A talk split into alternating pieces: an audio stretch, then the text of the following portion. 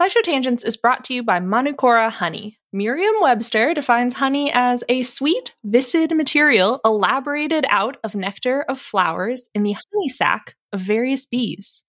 And that's all good and fine. out. But old Merriam and Webster used some words that I don't know and didn't really hit the mark when it comes to talking about Manukora honey. First off, Manukora isn't just sweet and viscid. It's got a rich, complex taste and a creamy, melt in your mouth texture that you won't find in your average, everyday grocery store honey. And nectar of flowers doesn't cut it when you're talking about the nectar of the Manuka tea tree in New Zealand, the only nectar these bees feed on in the production of Manukora honey. In conclusion, Manukora ain't just your average boring dictionary defined honey. It's special honey. I know this firsthand. Uh, they sent us a jar, a squeeze bottle, and some honey sticks, and we've been sharing them around the office of their MGO 850 plus, their best selling honey. It's not the same. it's not what you're thinking of when you think of honey. Look, have you ever think to yourself if like a company made grapes for the first time, we'd go nuts. It's, I feel like honey is this way, where I'm like, if anybody like made this up, we'd be going out of our minds. But this is like if honey happened again. Did you like the honey, Sari? Uh, So I moved into a new place where there's no insulation in the walls. And so uh, I've been drinking a lot of tea. And Mhm. sometimes that tea needs a little bit of honey. And I initially poured in this honey thinking it was going to be grocery store honey. And then I was like, that's different. And now it's a little uh, breakfast treat. It's a great breakfast treat because it's it's it's a little like it's for toast. I could put like this on my butter toast, and I'm like, ooh, I'm having an experience. So Merriam Webster also defines ultimate as the best or most extreme of its kind. Now that one fits Manukora to a T. Indulge in the best or most extreme sweet viscid material elaborated out of nectar of flowers and the honey sac of various bees from Manukora. If you head to manukora.com slash tangents, you can get $25 off their starter kit, which comes with the MG850 Plus Manuka honey, a free travel pack of honey sticks, a free wooden spoon, and also a free guidebook. That's M-A-N-U-K-O-R-A dot com slash tangents to get $25 off your starter kit.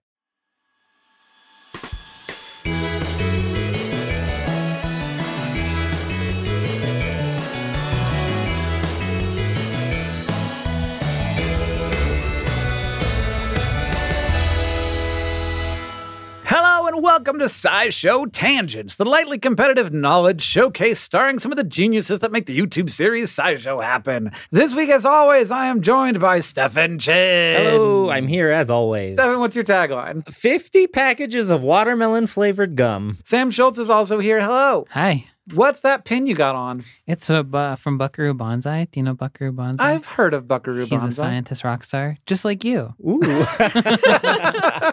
What's your tagline? Uh, eat my shorts. Oh, good. That's uh, that one's taken, but you can borrow it for a little bit. Camp counselor Sari Riley is also here. Yes, welcome kids to camp. what are we learning about today? Uh, I can't tell you. It's a secret. Oh, it's not in the episode title. Oh, it's Uh. definitely in the ex- episode title. We're learning how to read. I bet there are people out there, though, that don't read the title. sure. They close their eyes and hope for the best. Sometimes I just say, "Hey, Google, play SciShow tangents." oh, really? We got to bleep that out though, Yeah, so people's 'cause- Googles don't turn on. We'll get a lot of listens, though. Uh, of the people currently listening to our podcast. Oh, yeah. That's not great. Sari, what's your tagline? Big, big penny. And I'm Hank Green. I'm a rock star science man. Wow. and my tagline is forever burdened. Oh. It's just true, you Just guys. big penny. Every week here on SciShow Tangents, we get together to try to one up, amaze, and delight each other with science facts. We're playing for glory, but we're also keeping score. we do everything we can to stay on topic, but judging by previous conversations, we won't be great at that. So, if the rest of the team deems your tangent unworthy, you have to give up one of your Hank books. So, tangent with care. Now, as always, apparently during the first part of this podcast, we can tangent as much as we want to. I think that's okay. Just during the instruction. Now we have to get on topic, everybody, as we introduce this week's topic with the traditional science poem from Stefan. If you want to find me, check the ocean's depths, where you can see me hugging hydrothermal vents. Mm. It's hard to believe that life can live so close to magma chambers, mm. but it's so hot that we took off one of our phospholipid layers. If you want to find me, check in nuclear reactors. As you might assume, radiation is a factor. But I have multiple copies of my chromosomes and rapid DNA repair because of a toroidally organized genome. If you want to find me, check in a pink lake. It's pretty salty here, but don't worry, I won't break. Beta carotene gives me color and protects me. And if you didn't know, we can reproduce sexually. if you want to find me, check in the Berkeley pit, extremely low pH and extremely metallic. But we know a thing or two about cleaning up because we used to live inside of a goose's butt. So if you want to find me, I hope you sense the theme. I am where you are not, for I am more extreme. The topic today is extremophiles. Not, I just love Stefan Chin slant rhyme. Yeah. It's like never quite there, like Emily Dickinson over there. Sari, what's an extremophile? what Stefan said. There's some misconceptions around extremophile. There are two very similar things that often get referred to as extremophiles. So, extremophilic organisms need an extreme condition to grow and survive. So, they thrive in really high temperatures, really low temperatures, really salty, really basic, really acidic, anything like high pressure. And then there are also organisms called extremotolerant organisms, mm-hmm. and those are like your tardigrades of the world that can tolerate extremities and radiation or pressure or whatever, but they grow most optimally Right. at They would prefer atmosphere. all mm. things being equal to not being an extreme condition. Yes. They just can survive them if necessary. They just want to be normal. So you're saying that's not an extremophile? They're not technically extremophiles because they don't like extreme hmm. conditions. They can just survive them. Gotcha. They turn into like a little ball of Yeah. crust that is somehow still alive, but they're not able to reproduce. They're not able to grow. They're not able to eat. Whereas hmm. extremophiles, philic, that they like want to be in the most extreme. Right. Their habitat is something that we would consider completely unsurvivable. It's the only place. If you take them out, they might die. Yeah. Like they can't live in non-extreme environments. Hmm. Extremophiles also are from all three domains of life that Okay. we know of. Oh, so there are hmm. bacteria, archaea, and eukaryotes that are uh-huh. considered extremophiles. The eukaryotes are like algae or fungi. So there aren't any super complex. Not that we really know of. There's going to be one that I'll mention in the butt fact. Ooh, okay. That's a little bit more complex. Yeah, but just hold on to the end, everybody. Yeah. By Hold which on. I mean the butt. and now it's time, everyone, for one of our panelists. It's me, spoiler, has prepared three science facts for education and enjoyment of everyone else. But only one of those facts is a true fact. The others are lies. Everyone has to guess which is the true and which is the lie. And if you get it right, you get a Hank Buck. If you don't, I get the Hank Buck. So fail, everyone, fail. A team of scientists went looking for extremophiles under the Earth's surface, collecting over 5,600 liters of water from the bottom of a South African gold mine, almost two miles below the surface. No oxygen, very high temperatures. When the scientists analyzed the water to find out what kind of things could be surviving so deep, tolerating temperatures of around 140 degrees Fahrenheit, and living without sunlight or oxygen, the results surprised them. Which of the following did the scientists discover? Fact number one while going through their massive amount of water, the scientists found amber that contained 20 million year old fungal spores. The spores are believed to be an early ancestor of Fusarium oxysporum, which is a pink fluffy fungus that has these tendrils that are actually decked in elemental gold, so actual gold metal, mm. and that may help the fungus get food from its surroundings. Fact number two when it came time to catalog all the microbes they'd found, the team discovered several bacteria down there that are also commonly found in cheddar cheese, giving it its flavor as the cheese ages. The researchers took this a step further creating a mix of extremophile bacteria and normal bacteria, working with cheesemakers to create a unique extremophile cheddar. Uh-huh. Or fact number three, in all of the 5,600 liters of water, from which you might expect to find a whole universe of microbes living together, some might call it a microcosmos. The scientists found evidence of only one bacteria, Candidatus Desulforudis audaxviator. To compensate for the lack of neighbors to have symbiotic relationships with, the bacteria has been able to meet all of its metabolic needs on its own, even looking to dead members of its species for extra nutrients, making it the only single species ecosystem ever discovered on Earth. Ooh. So we've got amber with fungal spores, cheese making extremophiles, and number three, a single species ecosystem discovered under the earth. So they're in a really deep gold mine. yeah, so they like, dug a very deep gold mine, and they found like pockets of water down there. Okay. There's like pre-existing pockets of water From before the gold mine. before they dug the gold mine. Yeah. Okay. Do we often find funguses in amber? Is this a thing that happens? Yes.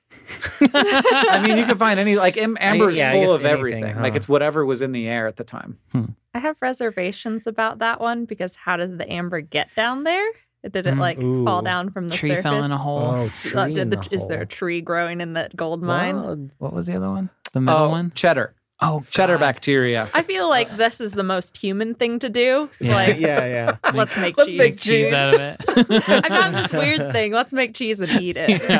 Yeah. I mean, it's it's that is a thing. Like we're using extremophiles to like find new antibiotics and like do all kinds of different research. So I could see like okay, like let's make a ch- cheese. Right. I Especially guess. if they were similar. What was this elemental gold thing?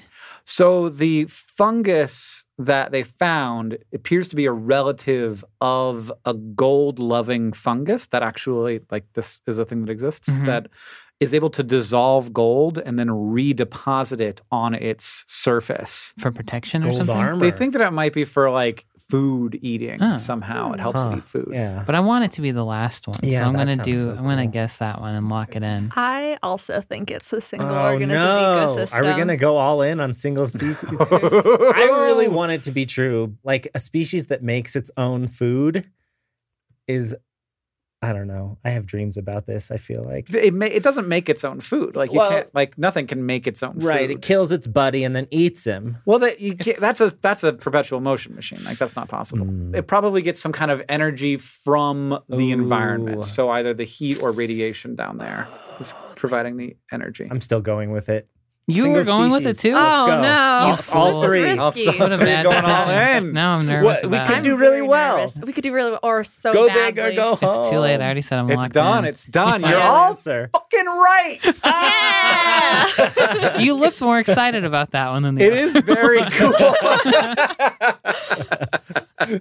it's very cool. Uh, and actually, I, I know where the energy comes from. Oh. Uh, I just didn't want to Yeah, be yeah. very specific because it would appear too real. Uh, it's from the radioactive decay. Actually, splits water into hydrogen and oxygen, and they use the hydrogen to reduce sulfate inside of them to, to and that generates the energy. So, in a way, they are like radio synthetic. Like they can Uh-huh. use radiation to synthesize stuff, but it's not really the radiation that they're using. They're using the product of the radiation. Like all it needs to survive is radioactive decay, which is like a physical property of the universe. Can it survive other places? it probably wouldn't effectively because anything would be more efficient at surviving than it. And when they took it out of the water, this was sort of shocking for them and they kept like redoing the test to be like what are we doing wrong? But like 99.9% of the DNA was from this one species and everything else they could find that made up that 0.01% was contamination from the lab. Oh. So there may be like they're not like they haven't completely ruled out Mhm. that there might be some other thing living down there. But if there is another thing, it's like five thousand to one. hey, there's got to be if those things can do that, there got to be aliens, right?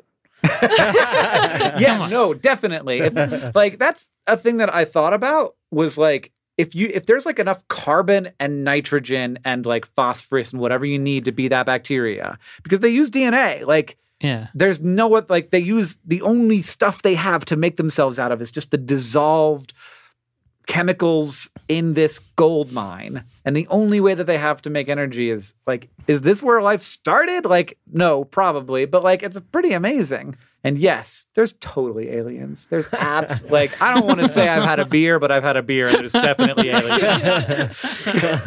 Yeah i mean like i could talk about that all day but there are, there are also truths to the other ones. Yeah. so the first one with the uh, amber is inspired by two things. One, they have found bacterial spores in the abdomens of extinct bees preserved in amber Sweet. Ooh. for 25 to 40 million years. Holy shit. And they claim to have revived those Oh. spores. Uh oh. Don't so do it. that's wild. Seems Yes. like a bad Agre- I- idea. Sarah made a face. Yeah. so we'll have to talk about that one on a future episode.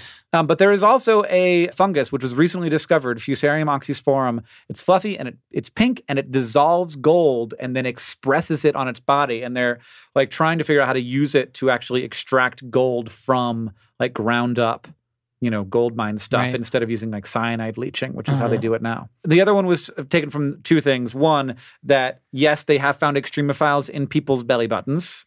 Um, Whoa. What's so extreme about our belly button? not That's a good nothing, but they can also live in extreme Okay. environments. So, okay. a- and also that we have several times taken different organisms from our feet and belly buttons and other parts of our bodies and made cheese with it. Cool. I hate it. I don't want belly button Stefan- this is great. Stefan was like, "Yeah," and Sarah's just like, "No, stop, Yeah. stop, Belly button stop." cheese. You can have my belly Cheese button. is fine now. Yeah, don't cheese- make cheese weird. I'm already eating mold. Like it's it's fine. already I don't quite want my mold to be from another person. Uh, doesn't have to be from another person. Maybe there's like a do-it-yourself kit that you can make your cheese from your own body. your own I would rather- cheese. Do like a bacterial analysis on my own poop sample than eat cheese made from my own body. Don't know which one I'd rather do, but can I do both? Would you rather? Tweet to us. Would you rather? Analyze your own poop or eat cheese made from your belly button. So how do I make belly button cheese? Do I just pour milk in there? and wait. And seal it up. Yeah. But when you're doing the poop thing, it's not Yeah. like you have like a slice of your poop and you're looking at it. You like put it in something and liquefy it, right? Yeah. Yeah. I don't know. You can liquefy your belly button goop to make cheese. I'd too. much rather eat belly button cheese than do the poop thing. That sounds boring, first of all. That's I what's did wrong pick a boring it. like I want to eat cheese. I'm hungry. I don't want to spend hours in a lab doing work. I just want to have some cheese. Next up, we're going to take a short break, and then it's time for the fact off.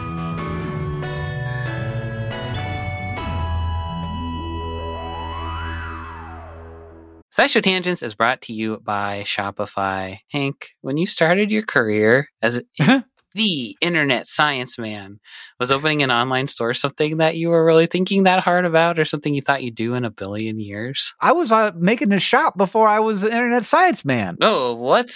That was the first thing I did. I was that first. Wow, I got to learn my Hank history. How did that go for you? Good.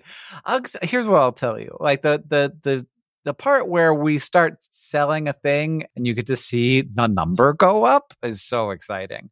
And uh, when it's just like you uh, by yourself, you gotta be careful. But luckily, Yeah. Shopify has all kinds of little tools to help you with that. To help you with increasing conversions, to help you with managing orders, with customer support, with all of the stuff. Uh, because it's a, you know, I don't know. It feels like the industry standard. And so there are all kinds of plugins that you can use to make your Shopify work for you in particular. That's right. Shopify is a global commerce platform that helps you sell at every stage of your business, from vlogging in your parents' basement to treading the boards of Carnegie Hall. Now, it was my first- basement. It was my basement of my own home that I was renting, the downstairs of. if you say so. From your first sale to your one millionth, Shopify is here to help you grow. And they've got a proven track record, my friends. Shopify powers 10% of all e commerce in the US and powers entrepreneurs in 175 countries. They have, as Hank mentioned, the internet's best converting checkout, 36% better on average compared to other leading commerce platforms. And they have award winning customer service because businesses that grow, grow with Shopify. You can sign up for a $1 per month trial period at shopify.com slash tangents, all lowercase tangents. Go to shopify.com slash tangents now to grow your business, no matter what stage you're in. Shopify.com slash T-A-N-G-E-N-T-S, all lowercase.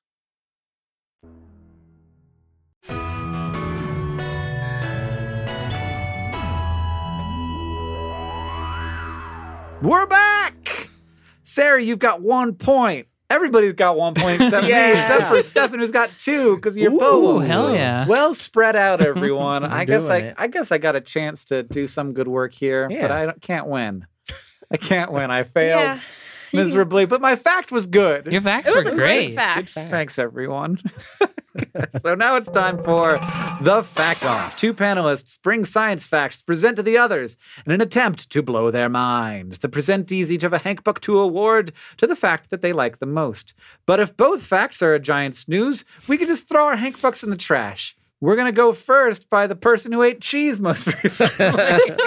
I ate it for this lunch and every lunch, basically. oh, yeah? Oh. Or most- like I had cheese at some for point lunch as during well. the day. Yeah. Yeah, I'll have At a home. I just like wrap turkey in a slice of Swiss cheese and I eat great. that Oh yeah, several times a day. yeah, it's a keto Mhm. sandwich, right?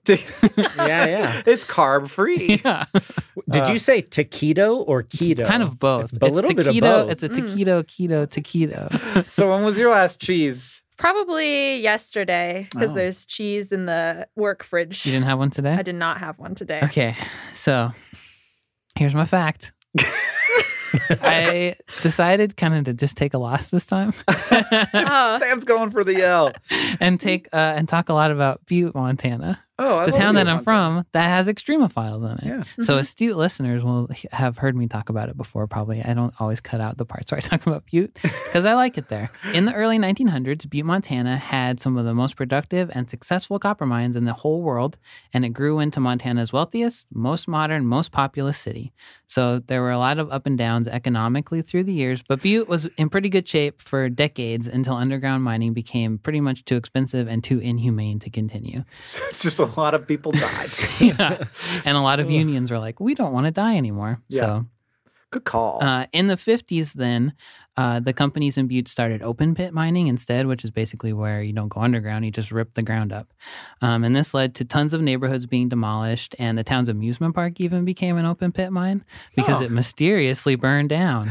And then they turned it into an open pit mine. So uh, the largest of these mines was called the Berkeley Pit, and it operated until about 1982. Uh, when it shut down, the water pumps that kept the groundwater from filling the pit got turned off, so it started to fill with weird water. So flash forward to 1995, which was a great time for a little me. I was in grade school. I was playing video games at Silver Bow Pizza, but Butte was not maybe doing so good. no. It was just kind of like shambling, a shambling wreck of what it once was, covered in open pit mines, basically Is there more than one open pit mine? the whole side of the mountain has been ripped off, uh, and it's not a pit. It's just like the side is gone. Right. Uh, and you can go and see it for a dollar. You can go look at the pit and go look at the weird water filling it up. I've done it. So then, one November in 1995, a bunch of geese landed in the pit and they died like overnight, basically from exposure to the horrible toxic water that had filled it up. It was full of heavy metals and uh, it has the pH of like Mountain Dew or lemon juice. So it was very bad water, and the conventional wisdom was that anything that touched it, it was basically instant death. But there were two researchers at Montana Tech, which is the college in Butte, Don and Andrea Stierle, who had been researching samples from the pit. And they had samples from early 1995 from before the geese. And then they gathered more in 1996. And they noticed that there was a yeast growing in the water that was sustaining itself with metals from the water. And this yeast they discovered had only been found one time before in the anuses of gooses, which is what which is what Stefan was talking about. So that was really cool, and it made some really cool headlines. But what the Stierles already knew was that there were lots of fungus growing in the pit water, and for decades they've been studying the fungi and the compounds that the fungus produce to survive in that horrible environment.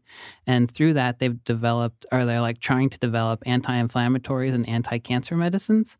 And then recently, they combined a couple types of the fungus and they created an antibiotic that has a different way of attacking staphylococcus than other antibiotics Hmm. do. And that makes it effective against staphylococcus that has developed resistances to currently existing antibiotics. So that's all the pit stuff.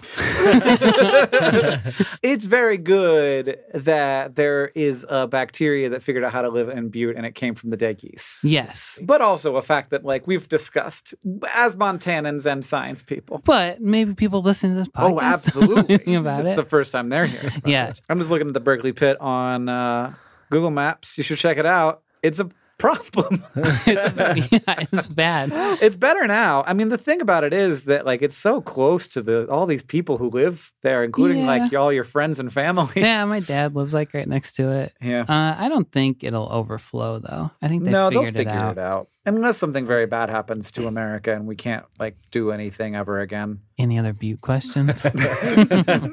How's Butte now? Is it okay? Is it better than 1995? no, I don't think so. I think it's The arcade I mentioned better. not there anymore. So That does happen. Mm. That has happened on all the places. they all got turned into casinos. Well, that's you still can play games at least. yeah, that's true. you spend money and play games. Yeah.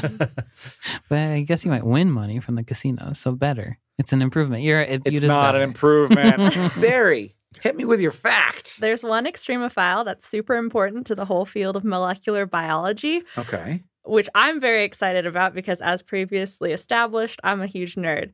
Um, so- but I'm not sure that the story of it gets told all that much. Um, and it was even a key part of a scientist winning the Nobel Prize in Chemistry in 1993. Hmm. That Nobel Prize was awarded for a technique called PCR, or polymerase chain reaction, which is a fast and simple technique to make lots of copies of one chunk of DNA. So researchers use it when they're studying a particular gene to like amplify it a bunch so you can look at it and and put it in bacteria or do experiments with it. Forensic scientists have used it for DNA profiling, like amplifying DNA so you can analyze it. And if you had a biology lab in high school, you probably learned about it because that's how like simple it is. Um, I did it a bunch when I worked in labs because it's a really repetitive task that you give to undergrads to do when you don't want to do it anymore. Basically, we're going to learn some molecular biology. It depends on repeating a three step cycle over and over again for like 28 to 35 times. So it takes a couple of hours in total because each cycle takes a couple minutes. And we have machines that do this now called thermocyclers, but when it was first created, people had to like move their stuff between hot water baths. It was a whole ordeal. So step 1, you denature the DNA. So DNA is double stranded and you separate it into two single strands. This you need a hot temperature for, so somewhere between 94 and 98 Celsius. That's the separation step. Step number 2 is you anneal primers to each of the single strands. So there are these little chunks of single stranded DNA called primers that basically get the system set up to replicate DNA. It's like a little, hey, start here Does- marker. What does anneal mean? Glue Stick it to it. Yeah, tiny connect form? them. Okay. Yeah. So that you need a little bit colder temperature, so 50 to 65 Celsius. So that you like stick them on and that locates the gene that you want to amplify. So you like pick a specific primer that binds to the beginning of whatever gene you're looking at. Mhm. And then step number three is extension of the new DNA strand, which is done with an enzyme called a DNA polymerase. And what that does is it takes free floating nucleotides, which are the building blocks of DNA, and then starts with the primer and adds them on. Just like one at a time, looks at the DNA strand as a template, and then is like, okay, this is an A, so I better attach it to a T. This is a C, I better attach it to a G, and just like puts it together. And then you repeat that process over and over again. So you got like a new strand and an old strand, and then you denature them again. So you have four in your mixture. And then you anneal new primers and then you extend. And then you like break everything apart, anneal new primers, extend. And like over the course of this process, you get two to the power of the number of cycles that you have of DNA. And that's mm-hmm. how it like happens very simply, very quickly. It's great.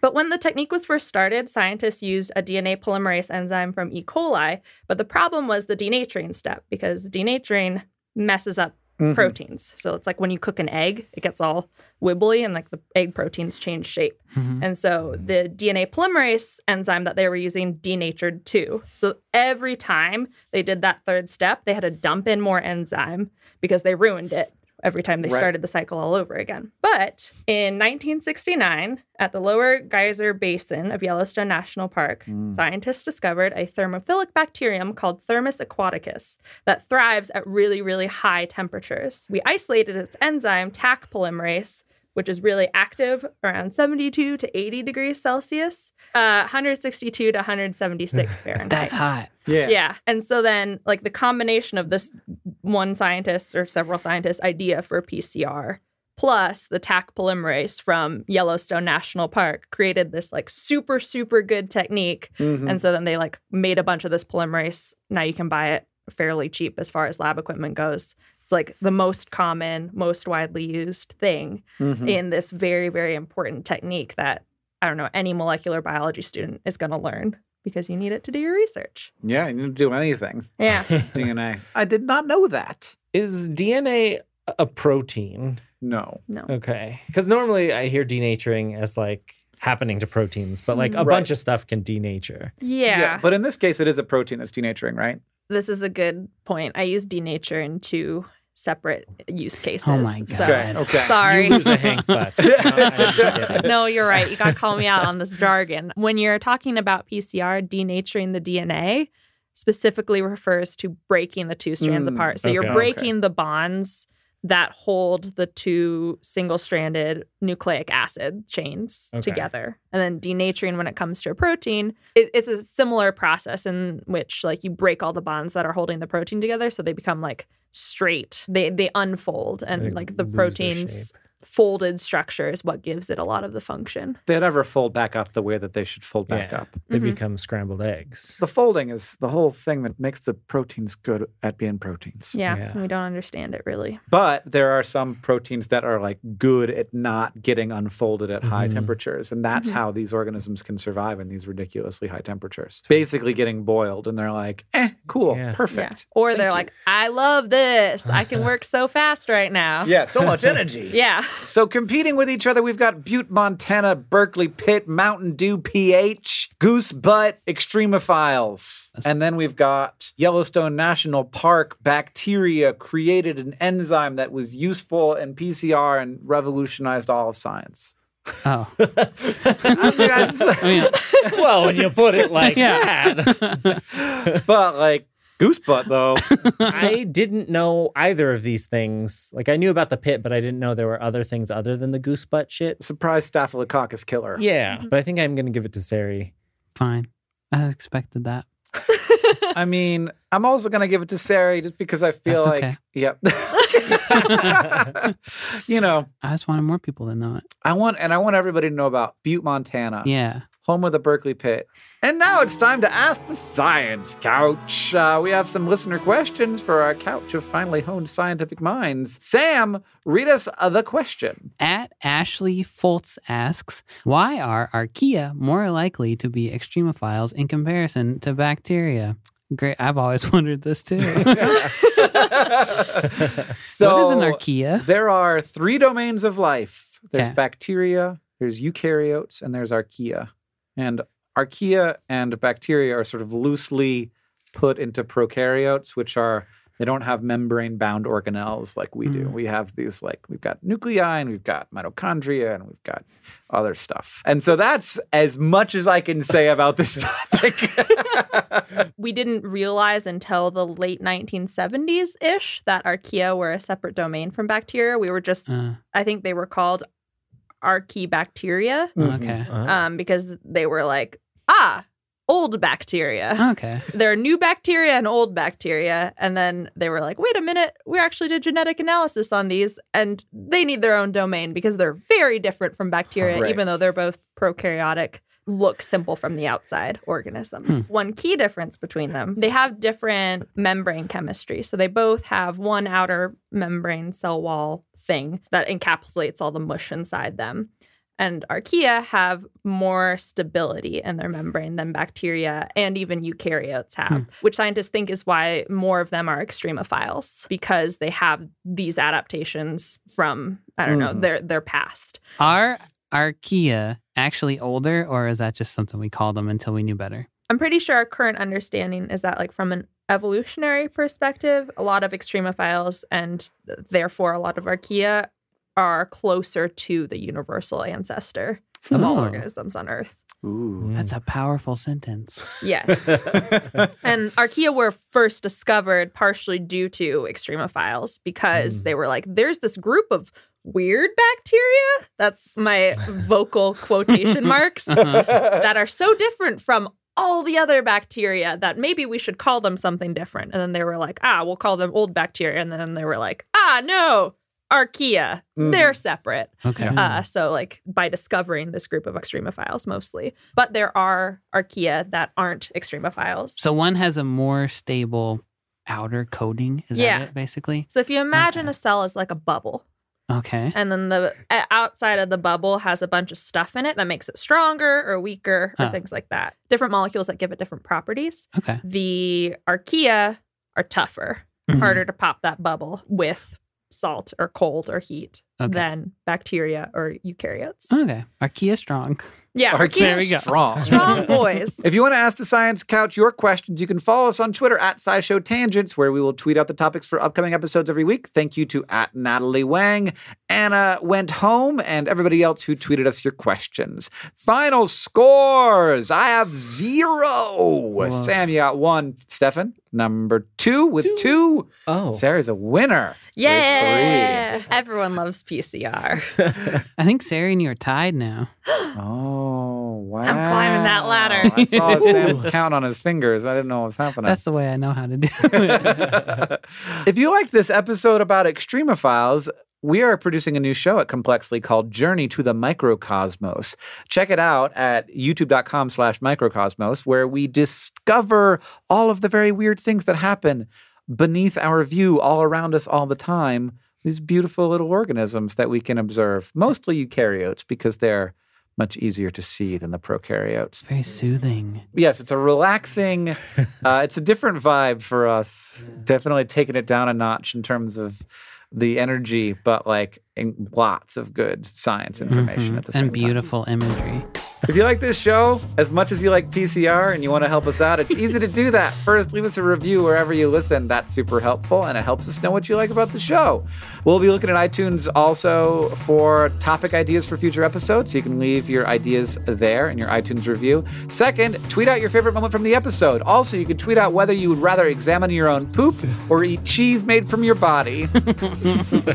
I'm really curious. At SciShow Tangents, let us know. And finally, if you want to show your love for SciShow Tangents, Tell people about us. If you want to read more about any of today's topics, check out scishowtangents.org to find links to our sources.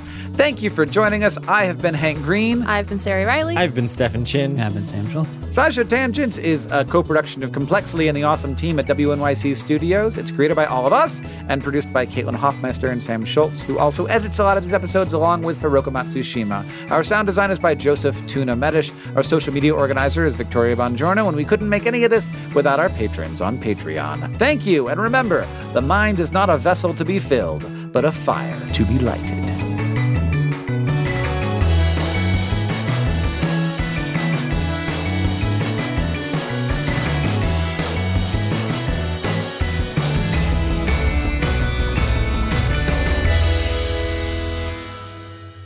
But one more thing.